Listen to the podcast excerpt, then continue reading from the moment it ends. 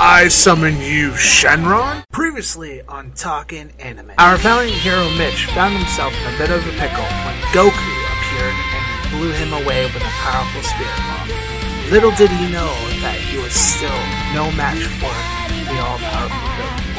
And in our darkest moments, there's always a bright future, a small chance that we will see a season two of Talking Oh, mighty dragon, we summon you. Grant us our wish.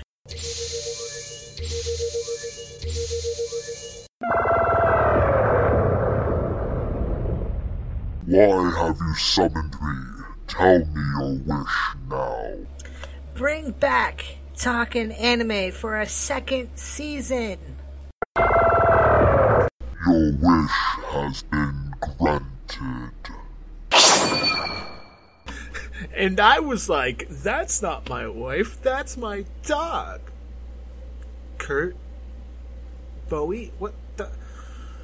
Ah, great. Here we go again. Konnichiwa, everybody. Season 2 drops tomorrow. Atote, everybody.